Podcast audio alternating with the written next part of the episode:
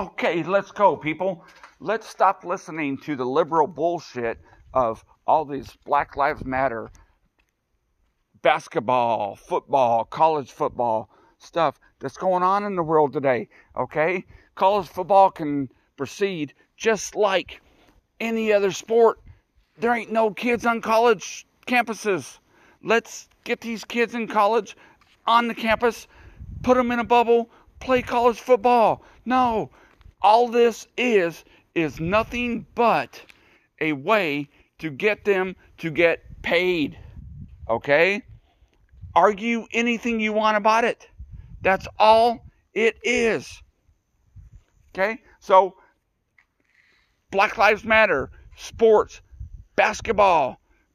Let's talk about it.